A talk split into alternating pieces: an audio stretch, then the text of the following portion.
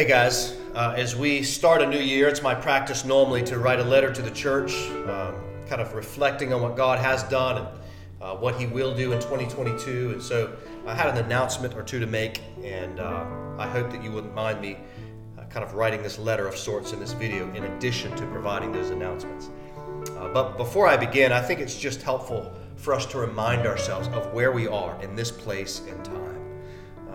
Paul talks about this in Acts chapter 17 that God ordains the allotted periods and boundaries and times in which we live. And it's important to note the kind of cultural pressures that are around us so as to know how to walk that narrow and bumpy road that leads to the narrow gate and not swerve to the left or the right. Uh, and what we've been finding is just that. We've seen the church, sadly, over the course of the last couple years. You've seen some uh, churches swerve kind of to one ditch on one side, where they're emphasizing gospel doctrine to the neglect of gospel culture. Otherwise, in other words, they're emphasizing the truth of the word, but they're doing so to the neglect of the character of Christ and His word. You know, that compassion, mercy, grace, uh, uh, just the interest in justice uh, for the marginalized and like that's been de emphasized in favor of gospel doctrine. Uh, and so then there's the other ditch over here where we've seen churches where they've gone the opposite way. They've kind of overemphasized gospel culture. We need to be kind and merciful and loving and caring for the poor, the weak, the vulnerable. Of course, yes and amen. But they've done so a lot of times uh, in neglect to gospel doctrine. Right? And so what we need to have, right, is a gospel doctrine and a gospel culture that is beautifully uh, and majestically woven together because that's who Jesus is. That's what he was like and that's what he did is he had both gospel doctrine and gospel culture. And so we're finding ourselves uh, in a time in which it's hard to hold those two in balance. It's always been the case at some level. It's just been more intense in recent years. And so what do we do? How is we how do we as a church as we look forward into 2022? How do we navigate these times? How can we stay on mission for the glory of Christ? Care for one another and properly reflect the truth of the word while also not neglecting the character of that word. Well, I think the thing the Lord has been pressing on me is a few things. First, I think we need to get back to the basics. We've got to really get back to sound doctrine. Paul says to Timothy to teach sound doctrine. He warns Timothy that in the last days people will start jettisoning uh, the truth, but instead just follow, surround themselves with teachers that will just say what they want to hear. And so we got to get back to a place where we understand all right, exactly what does the Bible teach and why? And uh, sound doctrine, just get back to the roots, kind of pushing off the stuff that maybe we've thrown in over the course of years in ways we shouldn't. So we got to get back to just a clear, sound doctrine. And then, secondly, we got to get real clear on that gospel culturally. We got to get real clear on what it looks like to live out that gospel. Uh, so, kind of a get clear on the doctrine, get clear on what the doctrine ought to lead to. And so, so as to, to keep attentive to those two ditches that we don't swerve one way or the other, but learn really clearly how to keep those two together. So that's what I, I, I want to help us think about over the course of this year in 2022 is try to get really clear on doctrine and on the culture of that doctrine that the church ought to be teaching and emphasizing and modeling to a lost and dying world. And so, how are we going to do that in 2022? Well, in all the normal ways in which we, those core rhythms of uh, corporate gatherings, community groups, and discipling relationships. But I just want to get a little bit more specific. Uh, as it relates to the gospel doctrine piece, uh, there's, there's going to be some trainings over the course of this coming year that I hope that you'll really try to eagerly emphasize and be there if you're able to be um, in an effort to try to get really clear on what the Bible teaches. And the first of those things that I want to emphasize is uh, this coming up starting uh, January next Wednesday. I think that's January the 12th. Uh, next Wednesday, starting at 6:15 to 7:30. I'm just going to start a simple Bible study with dinner. Um, and I realize that this is kind of this stinks for some of you because you're going to have you have Wednesday night community groups or you have other plans or whatever the case may be. I recognize this is not for everybody, um, but uh, that's it gets more difficult as our church grows to know how to institute such trainings as this. But nevertheless, uh, starting January the 12th at 6:15, from 6:15 to 6:45, we're going to do what churches have been doing for dozens and dozens and dozens of years that we've not been able to do because we've not had the resources. But we do now. We're going to have dinner together for those first 30 minutes. So uh, uh, we've figured out some solutions so you can have some high level of confidence that the food will be edible. Uh, so we're thinking about maybe uh, putting together some lasagnas, throw them in the oven we have down there in the kitchen, get them warmed up, and then you come in and you eat. You bring your family. There's no childcare, but it's okay. Let them be loud. Let them do their homework. Let them, I don't know, do whatever it is they do. But it's okay if they're a little loud and it's a little noisy. But we can have fellowship together. It's one of the things that we need to do. The pandemic has pushed us apart in so many ways, and it continues to struggle to do that. Uh, but we've got to find ways to carefully, understandably, reasonably come together if we're able. And that's one of the things I want to do at this Wednesday night study is just have some fellowship over the table, table fellowship. But then emphasizing that doctrine, two main things. Uh, over this Bible study, I just want to help you see how to go about studying the Bible. How do we arrive at the truth? How is it we think through interpreting the Bible and coming to good conclusions about it? Uh, so just studying the Bible, that's what it's going to do from 6:45 to 7:30. Hard stop is we're going to walk through the book of Mark and just see how to study the Bible. I'm going to try to we'll do that real time back and forth informal gathering. That's the first thing, teaching you how to study the Bible. Second thing is to see along the way, since we're studying Mark, along the way, who Jesus is and what he taught uh, and what that means for us. And that's what we'll do over the course of that study through the book of Mark. Uh, we'll do it all the way to the end of February. Is in that Bible study, see who Jesus is, what Jesus taught, and what that means for us. And in there, we'll come to some basic conclusions about what it means to to uh, to know God and to live out the love of God. And so that's on Wednesday nights, starting next uh, Wednesday night, 6:15 to 7:30. Again, I understand that not everybody can make it or even interested in making it, but I hope that will be one vessel to help train us in gospel doctrine and gospel culture.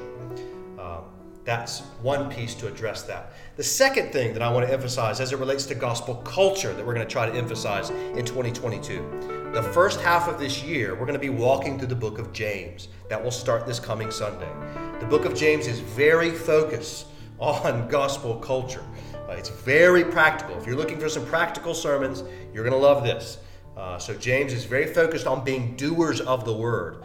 And he's focused on being doers of the word in such a way as to not love the world. And so he's going to help us walk that narrow road in between uh, the two ditches that I mentioned before. And so that's going to start on Sunday, this coming Sunday. We'll walk through the book of James. And also, our community groups will get back into the rhythms that they had in the past. Last semester, on the whole, was not a great success. So we're going back to the way that we normally do it, most of the groups are. And so uh, you're going to be meeting every single week, just working through what James is teaching us about gospel doctrine, gospel culture. And so that's going to be a new kind of a revisiting of rhythms to our church to help us in this effort so that we can understand the truth and what it looks like to live it out. Community groups and preaching through the book of James. And then the third and final thing, well, actually, two more things. The third thing that I would want to emphasize so as to help us really excel in 2022 and walk that narrow, beautiful uh, road to that narrow gate. The third thing would be just to emphasize our life together. Uh, one of the things I like to do at every at the end of every year is to read our church covenant, just personally, and read through that, just to remind myself what was it I committed to this church, not as a pastor, just as a Christian. And so read through that church covenant because that church covenant tells us how we live our life out with one another. And so read through that. I would encourage you to really think of ways in which you can do life together, to strengthen one another's love for Christ, and to encourage one another on towards the truth in love. And so uh, read through that covenant. Think about life together. We're going to have a number of training events over the course of this year. We'll keep doing our men's and women's retreats.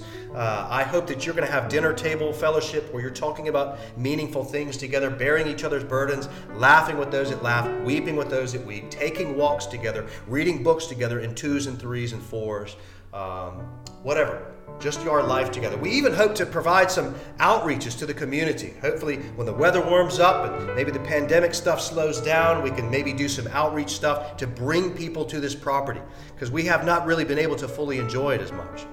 And so that's the life together piece, that more natural stuff that's not as programmed. uh, that will help us towards walking that narrow road of gospel doctrine and gospel culture. And then, fourthly and finally, man, I feel the need to pray more than I ever have. Uh, my goodness, I feel my weakness and my inefficiencies and my insecurities and my uh, just failings. I, I feel how, no matter what I might think, how I might plan, how I'm able to accomplish nothing apart from Christ. And so I feel the need to pray now more than I ever have. These moments over the last couple years have taught me that I'm still learning how to excel in prayer. I hope that you'll learn in 2022 that we as a church will learn how to pray together.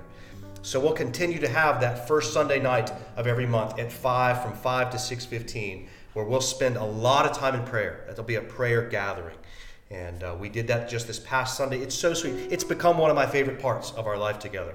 Uh, but also, I hope that in your community groups, you'll spend more time in prayer. We tend to kind of tack prayer on. I hope that you'll not do that, but instead learn to pray together, thanking God for things, confessing sin to Him, and pleading with God to do great things amidst us uh, and in the world for His glory, to keep us on that narrow road. So, prayer is something that I really hope to emphasize this year. I want to emphasize doctrine, I want to emphasize life in that doctrine, and I want to emphasize prayer that will keep us there, pleading with God to keep us on that narrow road and pleading with God to do great things amongst our brothers and sisters around the world. Also, we hope to get back to traveling back over to Iraq to see our brothers and sisters there. Uh, and help that work there, in addition to so many other things, like the men's and women's retreats, like the Bible studies that will happen, the ladies' Bible study in the summer, and all these other things that we normally do. But, brothers and sisters, I just want to conclude this by saying uh, that I am more hopeful, more excited now than I have ever been. That, those are not just words, it is the truth. I am seeing, in my estimation, I'm watching the major narratives of the world fall apart. They just don't fit together. The gospel worldview, the biblical worldview, with the glorious and beautiful Christ seated at the right hand of the majesty on high, I see that worldview stand up over and against all of the others. All the other ones are falling apart. And uh, for me, I'm so hopeful about what Christ is doing amidst these difficult times. We got to remind ourselves, guys, that God does his best work amidst trials and tribulations. That's always been the case. Right? That's always been the case. Right? We can think back to the times in which Abraham and Sarah had 25 years of barrenness right? And amidst of that was when the time when Abraham looked at the stars and God made that promise to him, and he believed. And out eventually came Isaac. We can think about uh, the Israelites being enslaved for 420 years, which eventually led to one of their greatest moments of the exodus from Egypt by the blood of the Lamb. And of course, how could we forget Christ being crucified, terrible darkness, only to rise three days later? And even the church, when we read the book of Acts, we see time and again, right? Stephen is killed, persecuted for his faith, and the church fans out. And then as it does, it plants churches. And Paul goes to these places, and churches are planted all over the world. God does his best work amidst terrible and trials and tribulations and uncertain times, which gives me reason to be hopeful for what's coming in 2022. I hope that's the case for you. I hope that you have that same kind of hopeful, biblically minded optimism that we ought to have as Christians. That the best is in front of us. And so I love you. I love this church. There's no place else I'd rather be. And I'm excited about what God is going to do in the coming year because I believe that good things are in front of us because God promises good things to be uh, in front of us. And I'm hopeful that as we think about these different things, as we try to emphasize the truth, as we try to emphasize life in that truth, and as we try to pray each other on and encourage each other on in that, we have the opportunity to be a bright and shining light in Ward 3 in ways that all the other narratives are falling apart. We can stand up and say, Come, come to Jesus, know Him, love Him, trust Him. So I hope that you'll uh, prayerfully recommit yourself again to Christ, most importantly, to the church that you've already committed yourself to uh, by reading that covenant, spending some time in prayer to start your year, and looking forward to some meaningful ways, like that Wednesday night Bible study, like community groups, like discipling new discipling relationships, uh, where we can give ourselves to each other as we give ourselves to Christ. So let's look forward to a good 2022 as we try and emphasize the truth, gospel doctrines, so that we can be sure and stand on firm ground in life in that doctrine, gospel culture, as we pray and beg God to keep us on that road and to use us for the sake of His glory in this community and even around the world. I love you. Happy New Year. Look forward to a life together in this great year.